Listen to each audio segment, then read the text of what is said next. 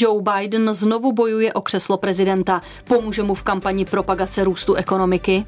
Volám z izraelské rozvědky, evakuujte se. Uslyšel ve svém telefonu zubař z Gazy. Srbské firmy vyvážejí do Ruska zboží, které Kreml může využít ve válce na Ukrajině.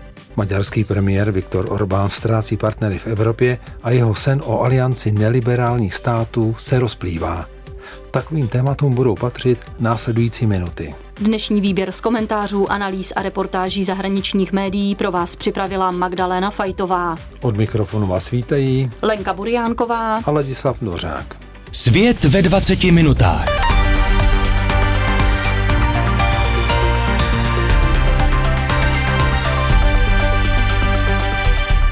Do amerických prezidentských voleb zbývá rok. Současný prezident Joe Biden v průzkumech vytrvale zaostává a je pod rostoucím tlakem své strany.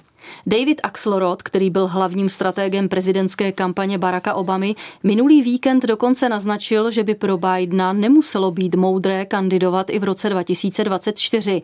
Tématu se věnuje britský list Financial Times. Současný šéf Bílého domu opírá naděje na znovu zvolení o svůj ekonomický program. Naznačil to při návštěvě jedné farmy ve státě Minnesota, když řekl, že Bidenomika je jen jiný výraz pro americký sen. V posledních měsících si Biden tento termín osvojil a snaží se s ním propagovat svůj ambiciozní ekonomický program.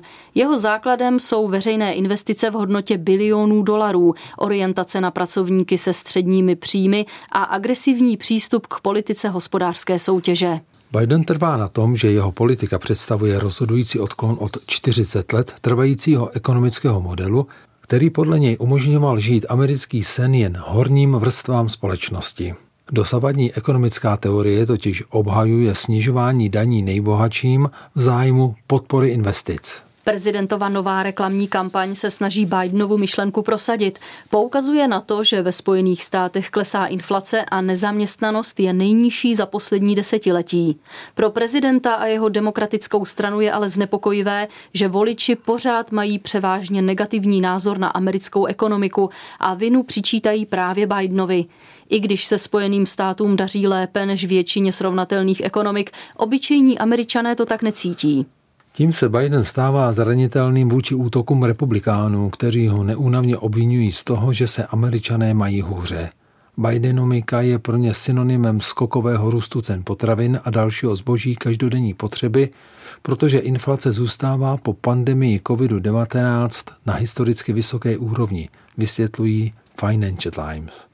Republikánský národní výbor před prezidentovou cestou na americký středozápad uvedl, že takzvaná Bidenomika zdražila vše, co potřebují tamní farmáři, dělníci a rodiny. Náklady na zemědělskou půdu a naftu stále rostou a republikáni tvrdí, že Bidenova politika drtí lidi, kteří živí Ameriku. Průzkumy veřejného mínění naznačují, že republikánské výpady fungují, což prezidenta staví na nejistou politickou půdu před volebním rokem. Průzkum agentur AP a NORC při Chicagské univerzitě z minulého měsíce ukázal, že skoro tři ze čtyř dospělých Američanů považují národní ekonomiku za špatnou. Přibližně dvě třetiny dotázaných uvedly, že výdaje jejich domácností loni vzrostly a jen čtvrtině respondentů se současně zvýšily příjmy. Nejhorší zprávou pro Bidena jsou výsledky nejnovějšího průzkumu deníku New York Times, který se zaměřil na voliče v tzv. swing states, jež jsou klíčové pro vítězství v amerických prezidentských volbách. Jen 19% dotázaných si myslí, že ekonomické podmínky jsou dobré nebo vynikající. Pouze 37% lidí z rozhodujících států uvedlo, že v otázkách hospodářské politiky věří víc Bidenovi než jeho pravděpodobnému republikánskému soupeři Donaldu Trumpovi. Demokraté doufají, že dobré ekonomické zprávy se nakonec promítnou i do nálad ve společnosti a že Biden bude mít šanci ukázat, co pro voliče udělal. Zatím se ale nezdá, že by se Bidenomika ujala, hodnotí Financial Times. Mnoho voličů po celé zemi přiznává, že o prezidentově ekonomické politice mnoho nevědí a ptají se, co Bílý dům dělá, aby jim a jejich rodinám pomohl. Britský list nicméně dodává, že většina vlád bohatých zemí světa se dívá na nedávné americké ekonomické údaje s určitou závistí. Inflace se ve Spojených státech snížila z loňského 9% maxima. Po většinu doby Bidenovy vlády se také dařilo trhu práce. Nejenže američané schánějící zaměstnání si ho mohli relativně snadno najít, ale mohli si také říkat o vyšší mzdy. Míra nezaměstnanosti se aktuálně pohybuje pod 4%. Problémem pro Bidena je částečně to, že i když se výplaty Američanů zvyšovaly, růst mest dlouho nedržel krok s inflací, což značně zatížilo rozpočty domácností. Úroveň spotřebitelských cen navíc zůstává u mnoha druhů zboží a služeb zvýšená, i když se tempo tohoto růstu obecně zpomalilo. Pro Bidena a demokratickou stranu bude na Prahu volebního roku klíčové informovat voliče o dosažených ekonomických úspěších. Mnozí demokraté tvrdí, že je třeba začít uznáním cenových tlaků, kterým američané čelí a zároveň zdůraznit hmatatelné přínosy Bidenových legislativních úspěchů prezidentův prospěch by mohly hrát i další prvky, zejména v očekávané odvetě s Trumpem. Ačkoliv ekonomické nálady budou v nadcházejících volbách hlavním tématem, obavy voličů z Trumpa, který vede řadu soudních sporů, by mohly převážit nad jakoukoliv nedobrou náladou ohledně životních nákladů. Ostatně v loňských volbách, takzvaných midterms, demokraté překonali očekávání navzdory špatným výsledkům průzkumu a vysoké inflaci. Analytici poukazují na to, že mnoho voličů zatím o volbách v roce 2024 příliš nepřemýšlí a to znamená, že se pozornost veřejnosti stále soustředí na Bidena. Vyhlídka na Trumpovo prezidentství je mnohem vzdálenější než to, že voliči nyní pocitují tíseň, vysvětluje Maxwell Schulman, politický analytik ve společnosti Beacon Policy Advisor.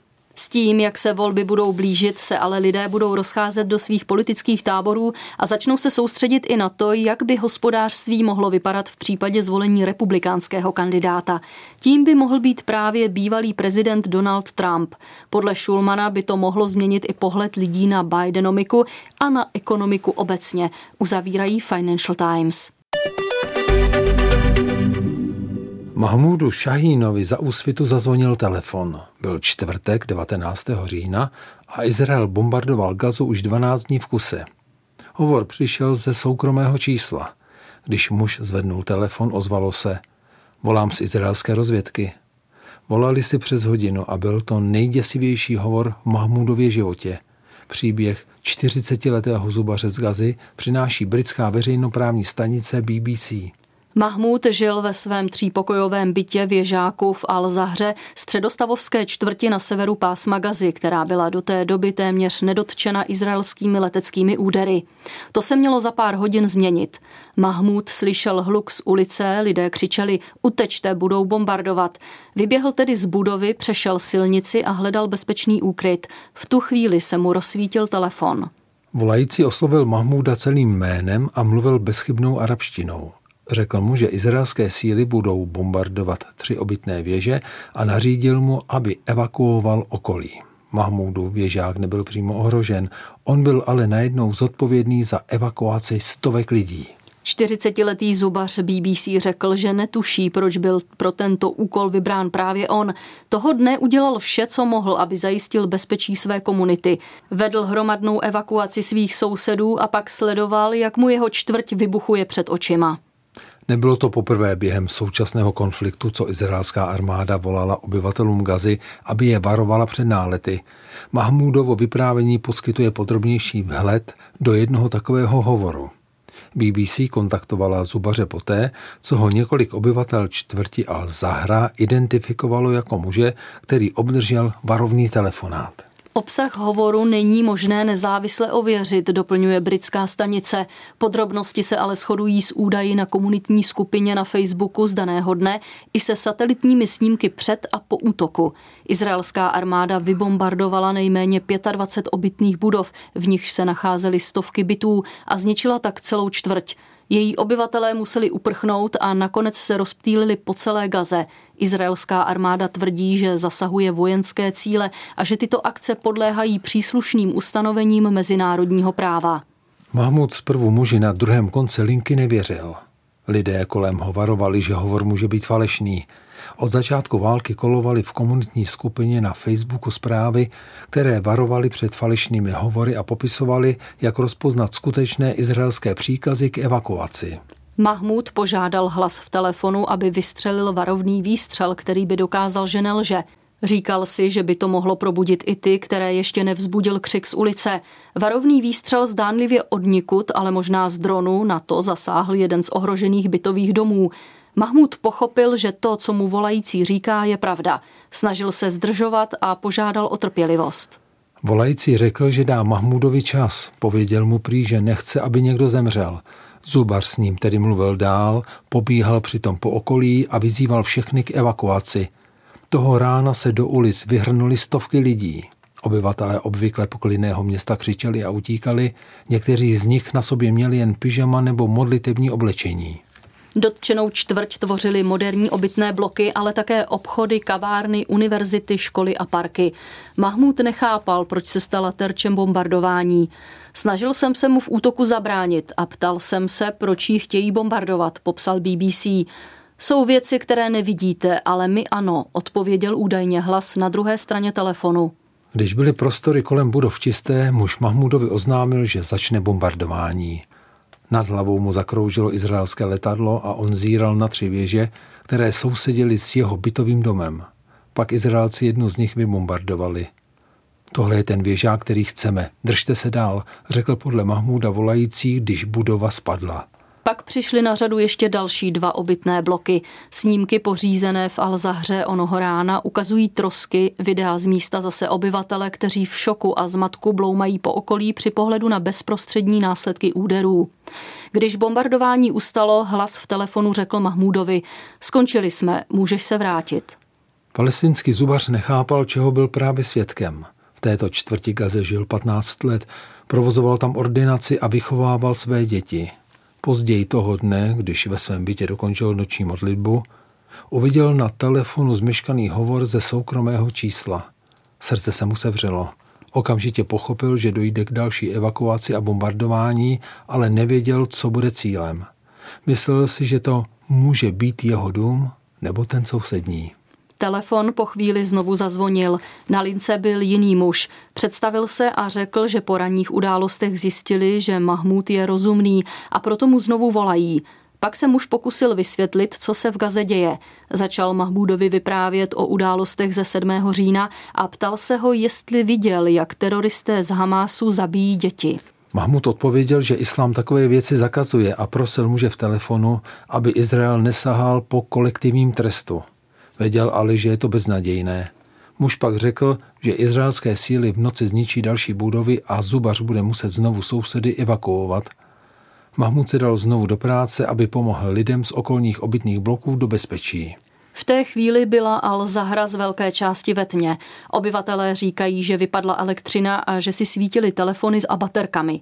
Někteří si při odchodu z domu stihli vzít předem zabalené tašky s věcmi, jako je náhradní oblečení, voda, telefony a lékárničky.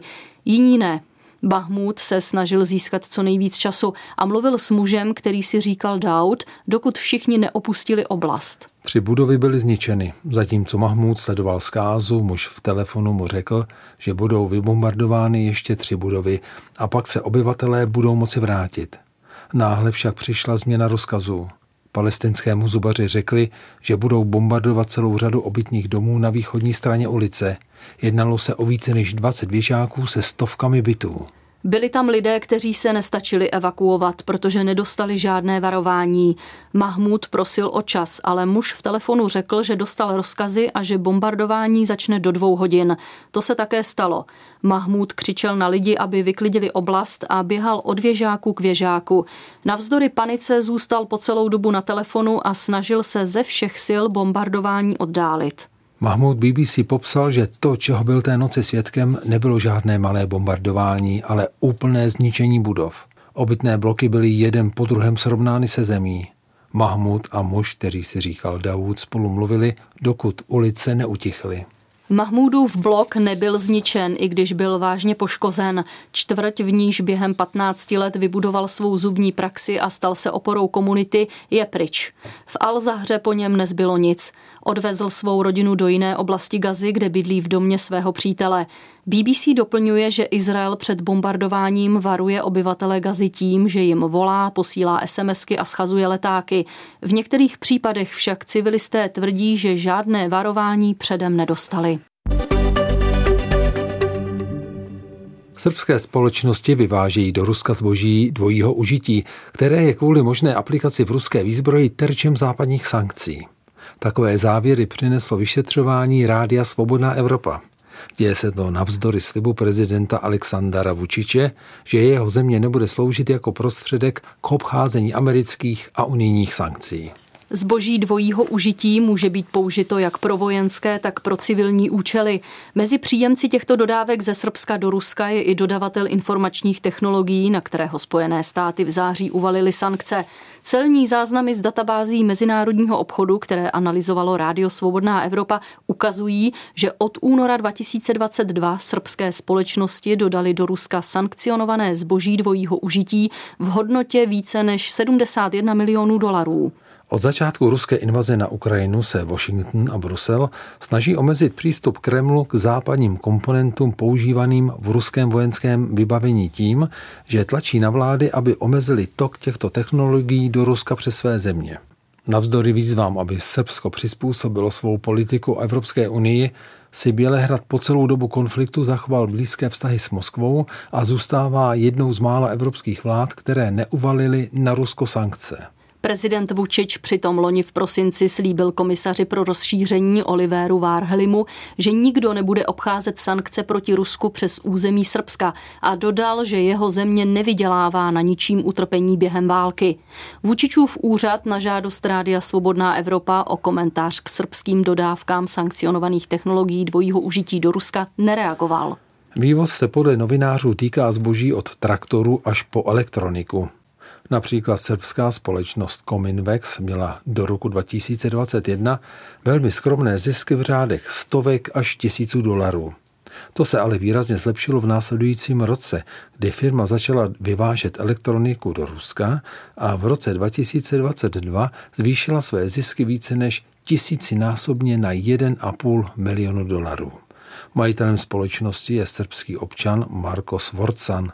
Na otázky týkající se jeho podnikání novinářům neodpověděl. Část vývozu společnosti Cominvex do Ruska v roce 2022 tvořilo i zboží v hodnotě nejméně 27 milionů dolarů vyrobené americkým technologickým gigantem Intel. Tato firma opakovaně uvedla, že usiluje o to, aby zajistila, že se její výrobky nedostanou do Ruska nezákonnou cestou. Firma Intel na dotaz Rádia Svobodná Evropa odpověděla. Uvedla, že omezí nebo ukončí obchodování s partnery, kteří by mohli porušovat protiruské sankce, dokud nebude mít jistotu, že produkty Intelu nejsou používány k porušování lidských práv. Spojené státy dosud uvalily sankce pouze na jednu srbskou společnost kvůli její roli dodavatele sankcionovaného zboží dvojího užití do Ruska. Americké ministerstvo financí k tomu uvedlo, že firma slouží jako prostředník ruské společnosti. Ta se má specializovat na import zahraničních polovodičových technologií pro ruské subjekty, z nichž některé dodávají zboží i tamnímu obranému průmyslu. Tolik Rádio Svobodná Evropa. Posloucháte Svět ve 20 minutách. Výběr z komentářů, analýz a reportáží zahraničních médií. Vrátit se k ním můžete na webu plus.rozhlas.cz, v aplikaci Můj rozhlas a v dalších podcastových aplikacích. Sen Viktora Orbána o neliberální panevropské alianci se rozplývá. Úsilí maďarského premiéra podkopávají neúspěchy jeho politických spojenců napříč Evropou i rozpory kvůli válce na Ukrajině. Téma pro americký deník New York Times. Orbán, který v loňských volbách zvítězil po čtvrté v řadě, znovu slíbil, že bude chránit křesťanské hodnoty a bránit imigraci. Poděkoval také za podporu podobně smýšlejícím konzervativcům v Polsku i dalším přátelům v zahraničí. Radoval se, že se Evropa obrací jeho směrem. Orbánovi naděje na vedení celoevropského hnutí, které je hluboce neliberální a protchnuté nacionalismem, ale slábnou. Můžou za to volební neúspěchy některých jeho největších obdivovatelů v Evropě a hluboké rozpory v pohledu na válku na Ukrajině. Polská vládní strana Právo a spravedlnost, která je dlouholetým partnerem Orbánova Fidesu v bojích s Evropskou unii o práva menšin, migrační politiku nebo právní stát, minulý měsíc ve volbách ztratila vládnoucí většinu v parlamentu. Vývoj v Polsku následoval po řadě volebních neúspěchů Orbánových politických spojenců v celé Evropě v uplynulých dvou letech, například ve Španělsku, Slovinsku a České republice. V Itálii zvítězila tvrdá pravicová koalice a premiérkou se stala Georgia Meloniová, která sdílí Orbánovi názory na kulturní otázky a národní suverenitu. Od Maďarska se ale odklonila. Podle New York Times kvůli Orbánově proputinovské reakci na ruskou invazi na Ukrajinu. Minulý měsíc Orbán navštívil Čínu a setkal se tam s ruským prezidentem Vladimirem Putinem. Řekl mu, že Maďarsko nikdy nechtěl konfrontaci s Ruskem a vždy toužilo po rozšíření spolupráce. Tento postoj popudil centristické a liberální evropské lídry. Výrok ale dostal Maďarsko do rozporu i s mnoha konzervativci, včetně tvrdé pravice v Itálii a Polsku. Kromě toho, že se Orbán přimkl k Rusku, rozlobil své kolegy z Evropské unie a na to tím, že otálí s ratifikací švédského vstupu do Severoatlantické aliance. Maďarský parlament, který ovládá strana Fides, odmítá výzvy opozice k rychlému hlasování. Někteří analytici mají za to, že hlavním důvodem průtahů je Orbánův vztek na Evropskou unii. Ta totiž nechce uvolnit miliardy eur z velmi potřebných fondů kvůli dlouhodobým sporům mezi Budapeští a Bruselem. Orbán se tak podle New York Times může snažit tlačit na Brusel skrze NATO. Největšími příznivci Maďarska tedy v současnosti nejsou jiné evropské politické osobnosti, ale pravicoví američané.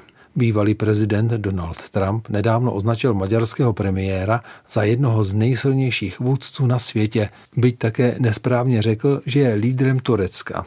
Bez ohledu na to mluvčí maďarské vlády okamžitě sdílel Trumpovu oslavnou řeč na sociálních sítích. Obdiv je to vzájemný. Orbán nedávno zveřejnil svou fotografii s červenou čepicí se jménem Trumpa, kterého označil za muže, který může zachránit západní svět.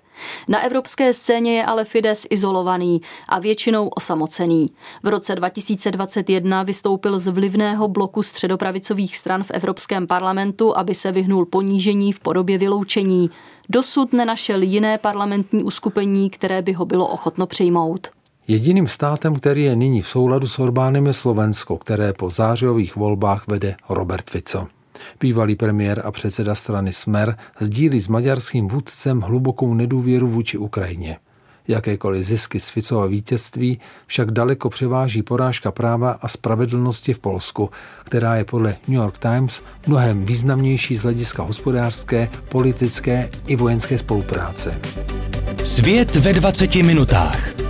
Dnešní vydání připravila Magdaléna Fajtová. Za mixážním pultem byl Pavel Vondrák. Plné znění pořadu najdete na internetových stránkách plus.rozhlas.cz nebo také na serveru Můj rozhlas.cz a ve stejnojmené aplikaci. Příjemný poslech dalších pořadů Českého rozhlasu Plus přejí Ladislav Dvořák a Lenka Buriánková.